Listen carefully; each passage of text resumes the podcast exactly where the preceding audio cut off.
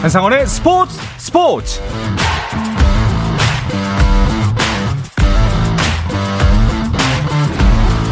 스포츠가 있는 저녁 어떠신가요? 아나운서 한상원입니다. 월요일 스포츠 스포츠는 야구 이야기와 함께하고 있죠. 오늘도 지난주에 이어서 한국 시리즈 우승팀 LG 트윈스 선수와의 만남을 준비했습니다. 오늘은 내년 시즌이 더 기대되는 신인 선수를 만납니다. LG의 31번째 선수로도 불렸던 선수라면 바로 아시겠죠? 월요일의 야구 이야기 스트라이크 존 특별 초대석으로 잠시 후에 함께 하시겠습니다.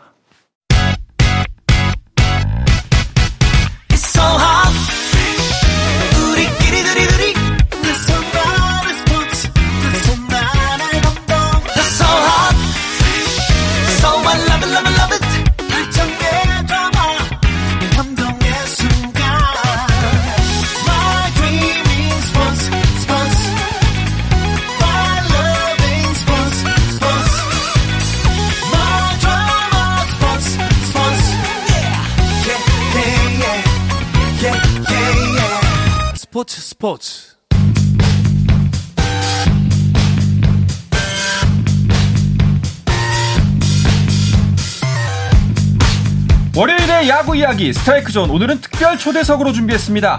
LG 팬들은 이미 눈치를 채고 계실 것 같은데요. 새내기답지 않았던 새내기 잠수함 고졸 루키 박명근 선수와 함께합니다. 어서 오십시오. 안녕하세요. 반갑습니다. 반갑습니다. 아, 자 그리고 스트라이크 존의 에이스 문화일보의 정세영 기자도 함께 이야기 나누겠습니다. 안녕하십니까. 어서 오십시오. 반갑습니다. 박명근 선수는 어, 인터뷰 해볼 기회가 많지는 않았죠.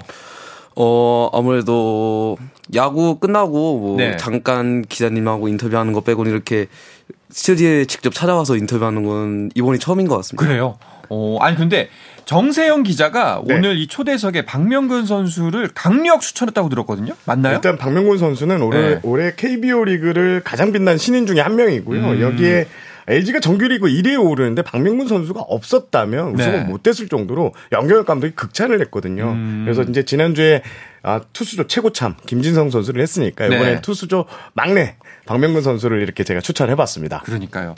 아마 오늘 처음이라고 말씀하셨지만 앞으로 이제 계속 선수 생활 하시면서 인터뷰할 기회가 진짜 많을 것 같거든요. 그 첫 번째 영광을 저희한테 주셔가지고 정말 진심으로 감사드립니다. 박명근 선수는 루키 시즌에 한국 시리즈 우승까지 했습니다. 오, 이것도 대단한 일인데 소감을 안 들어볼 수가 없을 것 같아요. 오, 일단 입단 첫 해부터 이렇게 기회를 많이 받고 정규 시즌부터 이렇게 많이 뛰고 또 한국 시리즈 우승을 이렇게 직관하다 보니까 음. 어좀 새로운 감동인 것 같아요. 어, 오늘 제가 방송 시작할 때 LG의 31번째 선수로도 불린다라고 소개를 해드렸는데 이게 다 이거, 이유가 있는 거죠. 그렇습니다. 한국 시리즈 엔트리가 30명입니다. 네. 근데 박명근 선수는 아쉽게 엔트리에 들지 못했는데요. 하지만 연경혁 감독이 전략적으로 박명근 음. 선수를 한국 시리즈 기간 내내 선수단과 동행을 시켰습니다. 그리고 사실 이 박명근 선수를 설명하면서 연경, 연경혁 감독이 엄청 많은 얘기를 했습니다. 네. 취재진에게 박명근이 없었다면 우리가 4, 5, 6월을 정말 못 뱉을 것이다. 그런 선수들이 함께 우승의 음. 영광을 누려야 된다라고 계속 강조를 했고요. 어, 제가 생각해도 지금 뭐 박명근 선수가 있었기 때문에 LG 우승이 있었다 해도 과언이 아닙니다. 그러니까요. 전반기에 이제 필승조로 활약을 했기 때문에 사실상 어, 나가볼 수도 있지 않을까 하는 음. 기대감이 분명히 있었을 것 같은데 그 한국 시리즈 전에 이제 감독님으로부터 설명은 들으셨죠? 네, 한 이틀 전쯤에 이제 감독님께서 아쉽게 됐, 아쉽게 됐지만 또 엔트리에 못 들게 됐다. 이런, 이런 식으로 얘기해 주셨는데 뭐 처음에는 조금 이제 슬픈 마음이 컸죠. 슬픈 마음이 컸는데 그래도 아무래도 한국 시리즈는 진짜 싸우러 나가는 거다 보니까 마지막에 저도 저의 모습이 안 좋았던 거를 기억하고 있고 음. 뭐안 좋았던 거를 알고 있으니까 계속 경기를 보면서 납득하게 됐습니다. 아마도 더 크기를 바라는 소년 장수를 바라보는 이제 그 대장군의 느낌이 아니었을까 그런 생각이 듭니다. 여기서 이 전투에서 많이 보고 배우고 다음번엔 네 차례다라는 마음을 가지지 않았을까 싶어요. 그래도 계속 동행을 하면서 한국 시리즈의 분위기는 확실히 느꼈을 것 같은데 정규 시리즈하고 다르긴 다르죠. 어, 확실히 이제 경기장 처음 몸풀로 나갈 때부터 분위기가 좀 많이 다른 것 같아요. 어. 저는 1차전 할 때 이제 딱 경기장에 들어가는데 이- 이제 1루부터 외야부터 저희 뒤쪽 이제 응원석까지 전부 다 노란색 빛깔로 이제 돌고 있으니까 네. 경기 입장 때부터 와 한국 시리즈랑 정규 시즌이랑 입장할 때부터 느낌이 다르구나라는 걸 되게 크게 느꼈던 것 같아요. 네. 야, 막 저기 서고 싶다. 이제 그 프로 선수다 보니까 아직은 뭐 루키이기 때문에 그런 감정이 들지 않을지 모르겠는데 약간 그 우와 하는 함성을 듣거나 이제 관객 관중들의 모습을 봤을 때 저 자리에 서고 싶다 이런 욕심은 좀 안 들으셨어요? 뭐 그, 그런 욕심은 매 경기 매 경기 들고 어. 뭐, 뭐 모든 순간 들긴 하는데 어 그런 거 일단 정규 시즌과 함성 소리 차이도 있고 막 그런 걸 들을 때마다 뭔가 제가 안 뛰고 있는데도 희열이 느껴지더라고요. 아 만약 제, 내가 저 자리에 있다면은 얼마나 조금 긴장을 많이 할까, 뭐 음. 얼마나 좀 감탄스러울까 하는 생각은 많이 했던 것 같습니다. 야, 이 설레임이 또 이제 긴장감으로 올 수도 있는데 그 설레임이 그 뭔가 두근거림으로 계속해서 유지가 됐으면 좋겠습니다. 정세현 기자, 네. 실제로 박명근 선수가 내년에는 진짜 확실히 더 이것보다 지금보다도 더 주축 선수가 되지 않을까요? 얼마 전에 이제 염경엽 감독 만나서 네. 인터뷰를 하는데 박명근 선수 칭찬을 그렇게 계속해요. 오. 그러면서 내년 시즌 플랜에 대해서 얘기를 하는데 지금 고우석 선수가 포스팅 시스템으로 메이저리그 진출을 노리잖아요. 이렇게 되면 마무리 자리가 비게 되는데 그렇죠. 박명근 선수도 우리의 마무리 후보 중 한 명이다. 음. 그 정도로 배짱이 있고 또 힘 있는 공을 던진다. 이렇게 강조를 하면서 아마 내년에는 진짜 올해도 잘해줬지만 내년에는 더 잘해줄 수 있다는 음. 기대감도 있고 아마 잘해낼 것 같습니다. 그렇죠. 선수들은 경기를 뛰면서도 배우지만 아까도 이제 한국 시리즈를 박명근 선수가 배움의 자세로 임했다고 했는데 더가웃에 있거나 벤치에 있을 때도 이제 배우는 점들이 있잖아요. 가장 내가 이 부분은 정말 아 통감했다 라는 지점은 어디 있을까요? 어, 솔직히 매 순간 매 순간이 긴장되는 순간이어가지고 음. 막 크게 막 와 이건 무조건 배워야 되겠다 이런 것보다는 이제 뭐 한 포인트를 찍기보다는 이제 전체적인 경기의 흐름이나 뭐 네. 경기 분위기 뭐 형들이 좀 경기에 대하는 자세 뭐 이런 부분에서 좀 벤치에서 어떤 식으로 이제 준비를 하나 뭐 어떤 마음가짐을 가지나 이런 부분에 대해서 좀 제일 크게 많이 배웠던 것 같아요. 음, 이게 또 이번 한국 시리즈가 정말 명경기 많았습니다. 역전에 역전에 역전에 이거 야구 영화 찍을 때 시나리오 이렇게 쓰면 망한다 싶을 정도로 현실에 이런 일이 가능하다니 싶은 경기들이 많았거든요. 그 더가웃에서 옆에서 같이 함께했던 선수들은 어떤 모습이었어요? 어, 다 똑같았던 것 같아요. 음. 일단 다들 뭐 그렇게 막 3차전 맞은 오지환 선배님 끝내기 홈런 네. 끝내기 세기포 칠 때처럼 어 그럴 때는 표정이 다들 뭐 우는 선배님들 계셨고 오. 뭐 아니면 지- 진짜 감격해가지고 조금 멍해 있던 선배님들 계셨고 뭐 저는 그냥 신나가지고 나와서 뛰긴 했는데 네. 어, 다들 다 한마음 한뜻으로 조금 진짜 그것만 바라는 것 사람처럼 좀 그랬던 것 같습니다. 우리가 이제 중계나 경기장에서 보거나 혹은 이제 중계 화면으로 볼 때 못 보는 모습을 벤치에서는 또 볼 수가 있잖아요. 박명근 선수가 이번 한국 시리즈를 치르면서 가장 인상 깊었던 순간이나 장면 뭐가 있을까요? 그 어. 안의 모습 중에 벤치 안의 모습 중에 벤치 안의 모습 중에 아, 아까 말했듯이 좀 지한 선배님 그 스리런 홈런 칠 때가 네. 아무래도 벤치도 그렇고 모든 쪽에서도 그렇고 조금 제일 좀 벤치에 있는 분위기를 많이 보여주지 않았나 싶습니다. 음 그날 경기 끝나고 돌아가면서는 선수들끼리 무슨 얘기했어요? 그것도 굉장히 궁금하더라고요 저는. 어, 그 경기가 너무 타이트하고 날씨도 네. 너무 춥고 하다 보니까 돌아가는 길에는 다들 이제 좀 많이 힘들었는지 어. 다들 좀 쓰러져 있는 상태로 어, 약간 너무 감정의 변화가 급격하다 보면은 타진 상태가 올 수도 있거든요. 그러지 않았나 싶기도 하네요.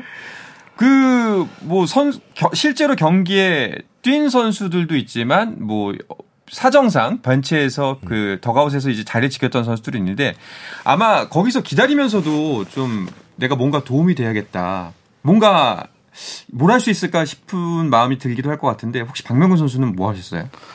어, 뭐, 일단 제가 막내다 보니까, 네. 뭐, 일단 좀 물통 나르기라든지, 음. 좀 쓰레기 치우는 거라든지, 네. 이런 것들은 원래 제가 원래 정기 시즌 처음부터 이제 전담해왔던 거여가지고, 뭐 그런 것들은 기본적으로 웬만하면 다 했었고요. 어, 형들한테 일단 뭐 불편함을 줘서는 안 되잖아요. 이제 네. 한국 시즌 기간 동안은. 일단 그런 것들도 좀 신경 쓰면서 하나하나 좀 행동하고, 뭐 벤치 분위기도 좀 제가 응원도 좀 많이 하고, 어. 좀 그런 부분에서 안 보이는 부분에서 최대한 형들한테 도움을 주려고 노력했던 것 같아요. 이거 그 응원 세게 하고 있으면 조용히 해! 막 이럴 수도 있잖아요. 그런 분이 없었어요? 아, 제가 응원하는 거에 비해 이제 뒤에 관중석에서 막 아. 환호하고 연성 이렇게 내뱉어 주시는데 그 소리는 못 이기겠더라고요. 이야, 진짜 얼마나 그 수많은 감정이 소용돌이치잖아요. 기자분들은 어떠세요 그런 순간에? 저희도 뭐 네. 기사를 쓰는 입장이지만 이제 극적인 장면이 나오면 저희도 흥분하죠. 그렇죠. 흥분해서 기사가 약간 리듬을 탄다고 할까요? 오. 타이핑을 칠 때도 탕탕탕 하는 이런 리듬을 타게 됩니다. 이번 한국 시리즈 기사들은 진짜 무슨 뭐 교향곡처럼 쓰였겠네요. 들쭉날쭉 이제 왔다 갔다 근데 오르락 좀. 힘들긴 했어요. 왜냐면 음. 계속 경기가 막 역전에 재역전을 하는 상황이라서 네. 결국에는 기자들이 나중에는 기사를 두 개를 써놓더라고요. 아, 저도. 마찬가지인데 네. 승리해서 어떤 팀이 승리했을 때 또 또 이 팀이 승리했을 때 KT가 승리했을 때 LG가 승리했을 때 이렇게 나눠서 기사를 쓰기도 했습니다. 그만큼 승부가 치열하고 극적이었습니다. 맞습니다. 그 치열하고 극적이었던 승부 LG의 29년 만에 우승으로 막을 내렸습니다. 한국 시리즈 동행했으니까 우승의 기쁨도 정말 충분히 실컷 맛보셨을 것 같고 또 이제 우승하고 나면은 따라오는 또 부가 가치가 있지 않습니까? 이제 우승 상금도 받으실 거고 뭐 배당금 같은 것도 있다 그러고 우승 반지도 있을 겁니다. 뭐 어떤 게 있는지 일단 좀 말씀해 주실 수 있으세요? 어, 일단, 엔트리에 들은 형들하고 이제 선배님들은 우승 반지하고 배당금이 이렇게 나눠서 이렇게 등급을 나눠서 이렇게 나눠 주시는데 어, 감독님께서 이번에 구단하고 얘기를 해주셔서 저하고 재원이 형은 이렇게 둘이 좀 추가적으로 주는 부분으로 오. 얘기해 주셨는데 뭐 일단 우승해가지고 이렇게 직접적으로 나오는 거는 우승 배당금하고 우승 반지라고만 저도 알고 있습니다. 일단 두 가지. 네. 어. 제가 좀 부연 설명을 드리면 네. 일단 우승을 하게 되면 이 한국 시리즈 엔트리에 든 선수들 그리고 정규 시리즈의 공헌도가 높은 선수들을 모두 합쳐서 A, B, C 등급으로 나눕니다. 어. 그래서 A 등급 선수 같은 경우에 일반적으로 1억 이상의 보너스를 받게 되고요. 또 B 등급도 7, 8천만 원의 보너스를 기다리고 있습니다. 또 어, C 등급으로 분류된 선수도 제가 알기로는 지난해 SSG 기준으로는 3, 4천만 원 정도 오. 이상을 받았거든요. 일단 보너스로. 거액의 보너스를 연봉 외에 네. 받게 되는 음, 그 시즌이 됩니다. 그러면 조금은 조심스러운 질문일 수 있겠는데 사실 뭐 박명근 선수의 막내니까 뭐 목소리 보내다 치더라도 이 ABC 등급에 대해서 불만을 갖는 선수도 나오지 않을까요? 어, 아마 없지 않을까요? 그, 그만큼 잘하는 선수가 있고, 네. 그만큼 이제 팀에 공헌하는 선수가 있기 때문에, 이거는 아마 선수들 모두가 공감해 주실 거예요. 이게 정말 자꾸 이게 속, 속된 질문만 해서 죄송한데 그러면은 ABC를 나눌 때 33.3%로 똑같이 수를 나눕니까? 아니면은 뭐 A, A 등급이 한 50%고 B 등급이 20%. A 등급은 한 7, 8명? 예, 뭐 어. 10명 안짝으로 이렇게 정리가 될 거로 예. 아는 거 알고 있습니다. 아, 확실히 그런 부분들이 있긴 있군요. 예, 그러니까 근데 공헌도가 진짜 확 그렇게 나, 차이가 나니까요. 근데 그, 뭐 그런 건 없지 않을까요? 라고 말씀하시는 거 보니까 확실히 그 1년 동안에 서로가 수긍을 할 수 있나 봐요. 네. 예. 알겠습니다. 그러면 우승 반지는 언제 받아요? 어, 아직 정확하게 저도 이번이 처음인지라. 뭐 아는, 게 이건 아마. 정세영 기자가 아실 것 같아요. 어, 우승 반지는 지금 제작 중인 걸로 알고 네. 있고요. 아마 어 다른 경 팀들의 케이스를 보면 시범 경기 정도 때 이렇게 나눠 주더라고요. 다음에, 그래서 이듬해. 정규리그 개막 전에 네. 뭐 이렇게 우승 반지 끼는 또 세리머니를 할 수도 있고 어. 또 LG는 29년 만에 우승을 했으니까 그런 이제 우승 반지와 관련된 또 세리머니가 있을 것으로 예상됩니다. 그렇군요. 뭐 아시겠지만 지난주에는 김진성 선수가 나왔었어요. 그래서 29년 묵은 소주 그리고 이제 그 MVP에게 갔던 고가의 시계 이야기도 해주셨는데 본인은 그 복부 쪽이랑 옆구리 쪽 부상 때문에 못 먹었다라고 이야기를 해주셨거든요. 근데 명근이는 먹었다 이렇게 얘기했는데 맞나요? 네, 저는 뭐, 이제 자리마다 이제 세팅이 돼 있어가지고, 네. 또 따라주셔가지고, 먹었습니다. 저는. 어, 알겠습니다. 도대체 과연 그 30년 가까이 묵은 소주는 무슨 맛인지 굉장히 궁금한데 이 부분에 많이 궁금해 하시는 분들이 계십니다. 이 이야기는 잠시 쉬었다 가서 자세하게 더 들어보도록 하겠습니다.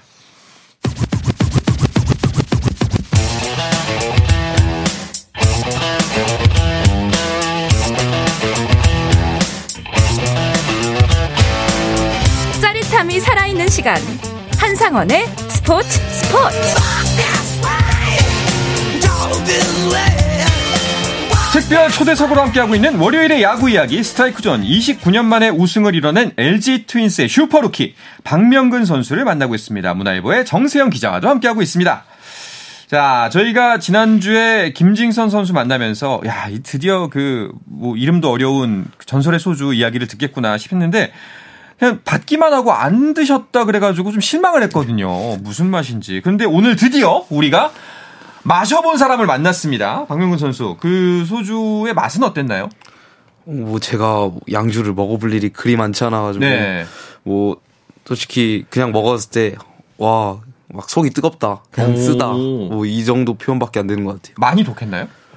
제가 본 술, 먹어본 술 중에는 제일 독했던 것 같습니다. 어, 원래 평소에 술을 잘 드세요? 아니요 원래 저 안 먹는 편이기도 하고 예. 원래 술을 잘 못 먹어가지고 음. 안 마시는 편이기도 한데 이제 29년 묵었다고 하고 막 네. 이렇게 입소문만 타던 그 소주를 눈 앞으로 보니까 이게 또 안 마셔볼 수 없잖아요. 네. 그러다 보니까 한 입 마셔봤는데 와 이게 이 정도로 세도 되나? 아마 살면서 먹었던 술 중에 제일 세지 않을까 싶어요. 이야. 근데 사실 우리가 확실하게 짚고 넘어가야 되는 게 그 술이 박명근 선수보다 한참 위에요. 어, 그렇죠. 네, 그 술을 많이 먹지도 못했을 뿐더러 술을 먹게 될 수 있는 나이가 된 지는 얼마 되지 않았죠. 맞습니다. 어, 박명근 선수가 올해 LG에 뭐 주축 불펜 투수로 활약했지만 올해 2월에 고등학교를 졸업했습니다. 어, 프로필상 생년 월일이 2004년생이고요. 3월생으로 알고 있는데 그야말로 프레야구의 신인 선수니까 네. 예, 이제 갓 어, 이제 성인이 된 이런 선수라고 보시면 됩니다. 야, 2004년생이면은 그 저희 졸업할 때쯤 예, 어, 그쵸. 그, 예, 세상에. 그 박명근 선수는 그러면은 언제 어떻게 야구를 시작하게 됐나요? 어 원래 초등학교 1학년 때 이제 아버 아버지께서 좀 잠실 야구장으로 이제 같이 놀러 갔었는데 아, 여기서 잠깐. 아버지는 어디 팬이셨어요? 저희 아버지는 또 충청도 쪽에서 이제 자르셔가지고 하나이글스 팬이십니다. 아, 그러셨구나. LG로 간다고 했었을 때 반응이 어떠셨나요? 어 저희 아빠는 가기만 하면 좋다는 분 음. 이런 분이셔가지고 뭐 욕심이 없으셨던 것 같습니다. 네. 아마 이제 계속 일기장에 한화 적고 계실 수도 있어요. 명근이 한화 이렇게. 네. 일단은 그래서 주- 초등학교 1학년 때 처음 야구장을 갔고요. 네. 어, 그렇게 야구장에 가가지고, 이제 또, 그때 야구를 처음 봤는데, 어, 뭔가, 야구 선수들이 뭔가 공 잡고, 막, 공 치고 하는 게 되게 멋있어 보이더라고요. 음. 거기서 이제 조금 야구의 매력에, 매료가 돼가지고, 이제, 1학년 때는 취미반으로 시작해서, 이제, 취미반에서 코치님들께서 이제 좀 한번 엘리트반으로 한번 해보면 어떻겠냐, 뭐 이런 식으로 부모님께 얘기하셔가지고, 부모님이 또, 또 설득이 되셨는지, 한번 제가 초등학교 1학년에서 2학년 넘어갈 때쯤 그때 야구를 시작했던 걸로 기억하고 있습니다. 와. 그때부터 선수의 길을 밟으신 거네요. 네, 엘리트 코스는 그때부터 제대로 밟은 것 같습니다. 야, 진짜 일찍부터 시작하셨네. 그 박명근 선수에 대해서 아무래도 낯선 분들도 분명히 계실 수 있다고 생각하니까요. 박명근 선수에 대해서 조금 더 자세하게 소개를 해주시죠. 네, 구리 인창중 라온고를 졸업했고요. 예. 어, 고교 사이드암 투수로서는 양대 산맥으로 제날까지 불렸습니다. 음. 어, 3라운드 전체 27순위로 LG 유니폼을 입었는데요. 박명근 선수는 생보다 이제 키가 좀 작습니다. 174cm. 보통 네. 투수들보다 좀 작은 편인데 그래도 이 작은 체구에다 150km대의 빠른 몸이 와. 주목이고요. 여기에 딥셉션 동작이라고 이 숨김 동작까지 좋아서 타자들이 공략하는데 애를 먹는 음. 이런 유형입니다. 사실 제가 작년에 항저우 아시안 게임이 이제 1년 연기되기 전에 기술위원회 할 때 그때 고3이었거든요. 네. 고등학생이었는데 요때 어그 야구를 하는 선수들을 좀 선발하려고 국가대표팀에 그때 연경혁 감독이 기술위원장이셨어요. 음. 근데 박명근 선수의 이제 영상을 이제 기술위원들이 이렇게 보는데 아직도 기억나는 게 연경혁 감독이 그때 우와 쟤 누구야? 군침을 흘리셨군요. 네, 쟤 누구야? 눈도장을. 찍었군요, 그때. 이렇게 평가를 하셨거든요. 네. 만약 이제 연, 연기되지 않았다면 그때 박명근 선수도 대표팀에 어떻게 보면 합류할 가능성이 있었다. 음. 이런 말씀을 드리고 싶고요. 어, 그만큼 힘, 힘차고 당찬 이런 어, 선 투수라고 보시면 될 것 같습니다. 올해 성적은 어땠나요, 혹시? 올해 성적은 박명근 선수가 더 잘할 것 같습니다. 네. 어, 올해 57경기 나가가지고, 네. 51가 3분의 1이닝에 4승 3패, 골드 5세이브에 오. 평균 자책점 5.08로 네, 이렇게 마무리했습니다. 야, 정확하게 기억하. 그러니까 모르는. 분들을 위해서 이 정도면은 데뷔 첫 해 어느 정도의 성적이라고 볼 수 있는 거죠? 그렇죠. 뭐 50경기 이상을 네. 등판했다는 것은 일단 팀의 핵심 투수라고 그렇죠. 보면 될 것 같고요. 사실 신인 선수들이 아, 아무리 개투진이라고 해도 30경기 이상을 나오면 좀 어, 많이 나왔다라고 하는데 그렇죠, 그렇죠. 50경기 이상 등판했다는 진짜 팀의 핵심 어. 중추 역할을 했다고 이렇게 보시면 될 것 같습니다. 그 투수로서는 아까 키가 좀 작은 편이다라고 말씀하셨는데 이 부분에 대해서 좀 그 아쉽다는 분들도 계실 겁니다. 그래서 뭐 하고 있는 노력이 있나요? 어, 뭐, 하, 키가 작아서 노력한다기보다는 그냥 뭐, 야구 선수 아마 다 똑같으실 거예요.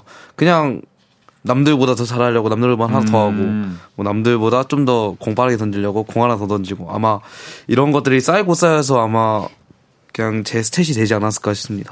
근데 또 몰라요. 이제 그 저도 그렇고 저도 한 20대 중반까지 컸거든요. 키가. 그렇습니다. 분명히 예, 또 운동하시다 보면은 더 잘할 수도 있겠다 이런 생각이 들기도 하고요. 그리고 지금 자료를 보니까 팀 루키 중에 유일하게 스프링 캠프에 참석했고 개막 엔트리까지 합류해서 개막전 1군 데뷔까지 차곡차곡 단계를 밟았습니다. 그 이제 팀에서도 아까 기술위원장 염경엽 감독이 기술위원장 시절에도 눈독 들였다는 걸 보니까 확실히 좀 기대를 갖고 있는 그 수위가 많이 높은 것 같아요. 그렇습니다. 그러니까 실제 올해 2월 애리조나 캠프에서도 박명근 선수가 연습 경기 때 음, 당당하게 올라가서 150km에 가까운 빠른 볼을 딱 던지니까 됐다. 됐다. 예, 이런 평가를 했거든요. 그게 이제 정규 시즌으로 이어졌고요. 어, 앞으로도 박명근 선수는 뭐 입지는 아마 음. 탄탄할 것 같습니다. 그러면은 그 프로에서의 첫 번째 데뷔 무대는 기억이 나요? 어, 그쵸. 아무래도 잊을 수 없는 기억인 것 같아요. 데뷔 무대는. 첫 경기를 나갔던 게 수원에서 KT 위즈하고 경기였는데, 네. 그때 상황이 이제 케이시 켈리 선수가 이제 앞에 주자를 쌓아놓고 음. 나간 선 상황이었는데 거기서 감독님이 또 개막전에 두 번째 투수를 이제 저를 내보낼지 절대 몰랐거든요. 음. 그 위기 상황이기도 했고 그런 상황에 나가가지고 이제 대량 실점을 또 해줘가지고 아마 거기서부터 시작 거기서 아마 제가 긴장을 덜하게 된 계기가 된 것 같아요. 아, 이것보다 최악은 없을 거다. 어 이보다 안 좋을 수 있을까라는 생각이 들 정도로. 그때 어떠셨어요? 그날 경기 마치고. 어, 일단 경기할 땐 아무 생각도 없었고, 이제 경기 끝나고 나서는, 뭐 일단 첫 경기다 보니까 뭐 형들은 축하한다, 축하한다 해주셨는데, 솔직히 이제 프로에 처음 나와서 처음 던지고 이런 것들을 기억해내면서 막 좀 회상을 해야 되는데, 음. 그게 안 되더라고요. 이야. 그냥 모든 게 새하였어요. 아마 그 이- 여기가 바로 프로 무대다. 음. 이 가혹함과 그 무게감과 중압감을 한번 느껴보라고 아마 염경엽 감독이 배려 아닌 배려를 하지 않았을까 싶은데 이랬기 때문에 박명근 선수가 이제 올해 LG의 최고 히트 상품이었다는 평가를 받고 있습니다. 마운드에 공백이 생길 때마다 올라갔잖아요. 어, 실제 그렇습니다. 지금 뭐 정우영 선수, 또 이정용 선수, 부진, 또 고우석 선수도 시즌 초반에 안 좋았거든요. 음, 맞아요. 이때 박명근 선수가 딱 나타났는데요. 음. 어, 올해 전반기 같은 경우에는 필승조 마무리 가리지 않고 나섰고요. 전반기에만 4승 5홀드 5세이브. 전반기 평균 자책점이 3.25였습니다. 아주 수준급 성적인데요. 어, 박명근 선수는 다른 불펜 투수들이 좀 번갈아가면서 자리를 비웠는데 꾸준히 LG 불펜 한 축을 지탱을 했고요. 어, 제가 기억나는 거는 그 5월 달이었던 것 같은데 창원 NC전에서 연장 10회 투입됐을 때 그때 3이닝 무실점으로 음. 이렇게 막아낸 경기가 있거든요. 그러면서 이제 LG가 역전승을 거뒀는데 공교롭게도 이때부터 LG가 쭉 이제 어. 1위 자리를 치고 나가는 계기가 됐었는데 그때 아주 지금 저는 기억에 인상이 강하게 남아 있습니다. 이게 아마 LG 선배들 입장에서는 복덩이다. 라고 생각할 수도 있을 것 같아요. 그 박명근 선수가 뭐 선발, 불펜, 마무리까지 다 겪어보셨지 않습니까? 첫해 네. 시즌부터. 해보니까, 아, 나한테 이게 제일 잘 맞더라 싶은 게 있나요? 어, 아무래도 중, 일단 불펜으로 나가는 게 경우가 제일 많았고, 근데 음. 불펜으로 경기 수가 제일 많다 보니까, 뭐 마음이 편한 거는 불펜이긴 한데, 뭐 잘 맞는다거나 아직 그런 거는 잘 모르겠어요. 음. 아직 선발도 한 경기밖에 안 뛰어보기도 했고 좀 마무리도 뭐 그렇게 횟수가 많은 편은 아니어가지고 일단은 지금으로서 조금 편하고 마음 놓고 던질 수 있는 데는 좀 불펜이 확실히 좀 맞는 것 같긴 합니다. 일단은 불펜. 근데 지금 현재 상황을 보면은 그 고우석 선수의 빈자리도 염두에 둬야 되는 상황이기 때문에 마무리 후보군에도 충분히 들 수 있잖아요. 아까 말씀드렸지만 영영혁 감독의 플랜에는 필승조 이상을 생각하고 음. 있더라고요. 그러면서 어 지금 박명근 선수가 내년에 아 시즌 초반에 캠프 때 마무리 경쟁을 하지 않을까 이렇게 어. 예상을 해보겠습니다. 그 선수들이 건강하게 한 시즌을 보내는 게 참 어렵다라고 하는 게 지- 그- 그만큼 이제 프로 무대가 힘든 무대인데 그런 부분도 많이 느끼셨나요? 네, 아무래도 제가 전반기가 거의 끝나갈 시점에 팔꿈치가 조금 안 좋아가지고 네. 그때 좀 휴식기를 가졌는데 그 이후에 뭔가 회복하고 좀 이제 다시 올라오기까지의 과정이 생각보다 좀 쉽지 않았어가지고 어. 아 이게 괜히 안, 아, 안 아픈 게 최고다. 이제 네. 안 아파야 뭐 야구를 오래 한다. 이게 왜 그런 말을 해주시는지 한번 겪고 나니까 확실히 아. 알게 되는 계기가 됐던 것 같아요. 그렇군요. 자, 정말 성공적인 또 이제 정말 많은 걸 보고 느낀 프로 데뷔 첫 해를 보냈는데 앞으로 박명근 선수 내년 목표 팀 우승이야 뭐 당연할 것 같고 개인적인 목표가 있다면 뭐가 있을까요? 어, 일단 개인적 목표는 뭐 올해 올해도 뭐 신인으로서 뭐 많은 경기 나가고 또 많은 좀 중요한 타이트한 상황이 많아기도 했는데 또 내년에는 좀 더좀 처음부터 끝까지 좀 잘하는 선수가 되고 싶고 올해보단 좀 더 잘하고 또 내년에는 또 내년보다 좀 더 잘하고 뭐 이런 서, 이렇게 좀 성장해 나가는 선수로 되고 있습니다. 네, 아마도 충분히 가능할 거란 생각이 들고 정세영 기자가 오늘 또 이렇게 박명근 선수를 어, 추천한 데에는 또 이제 우리 프로야구에 앞날 중에 하나다, 미래 중에 하나라는 맞습니다. 생각 때문에 박명근 네. 선수 추천하지 않았나 싶은데 사실 사이드암 투수로 네. 150km를 던지는 지금 젊은 투수들이 거의 없거든요. 음. 지금 박명근 선수가 사실상 유일한데 임창용 선수가 엄청 그 KBO 리그뿐만 아니라 국가대표에서도 많이 맹활약을 했잖아요. 그렇죠. 박명근 선수도 그 이상을 보여줄 수 있는 재목이라고 평가됩니다. 그렇습니다. 우리나라 프로야구의 미래 박명근 선수가 아마 함께하지 않을까 싶은데요. 첫 해 치르면서 팬도 많이 생겼을 것 같아요. 그 마지막으로 팬들에게 감사 인사 그리고 내년 시즌 가고 간단하게 팬들에게 전하는 느낌으로 한 말씀 해주시죠. 어, 올 시즌 동안 좀 좋은 모습도 있었고, 안 좋은 모습도 있었는데, 일단 꾸준하게 좀 어느 상황에서도 응원해 주셔서 좀 항상 감사하고요. 뭐 내년에는 꼭 더 좋은 선수가 돼서 뭐 더 좋은 성적으로 보답할 수 있는 선수가 될 테니 좀 더 응원해 주셨으면 감사하겠습니다. 네, 박명근 선수와 함께할 LG의 미래 내년에도 함께하시길 바라면서 월요일의 야구 이야기 스트라이크 존의 특별 초대석 LG 마운드의 미래 박명근 선수와 오늘 함께했습니다. 오늘 함께해 주셔서 고맙습니다. 즐거웠습니다. 감사합니다. 네. 자, 저는 내일도 저녁 8시 30분에 뵙겠습니다. 한상원의 스포츠 스포츠!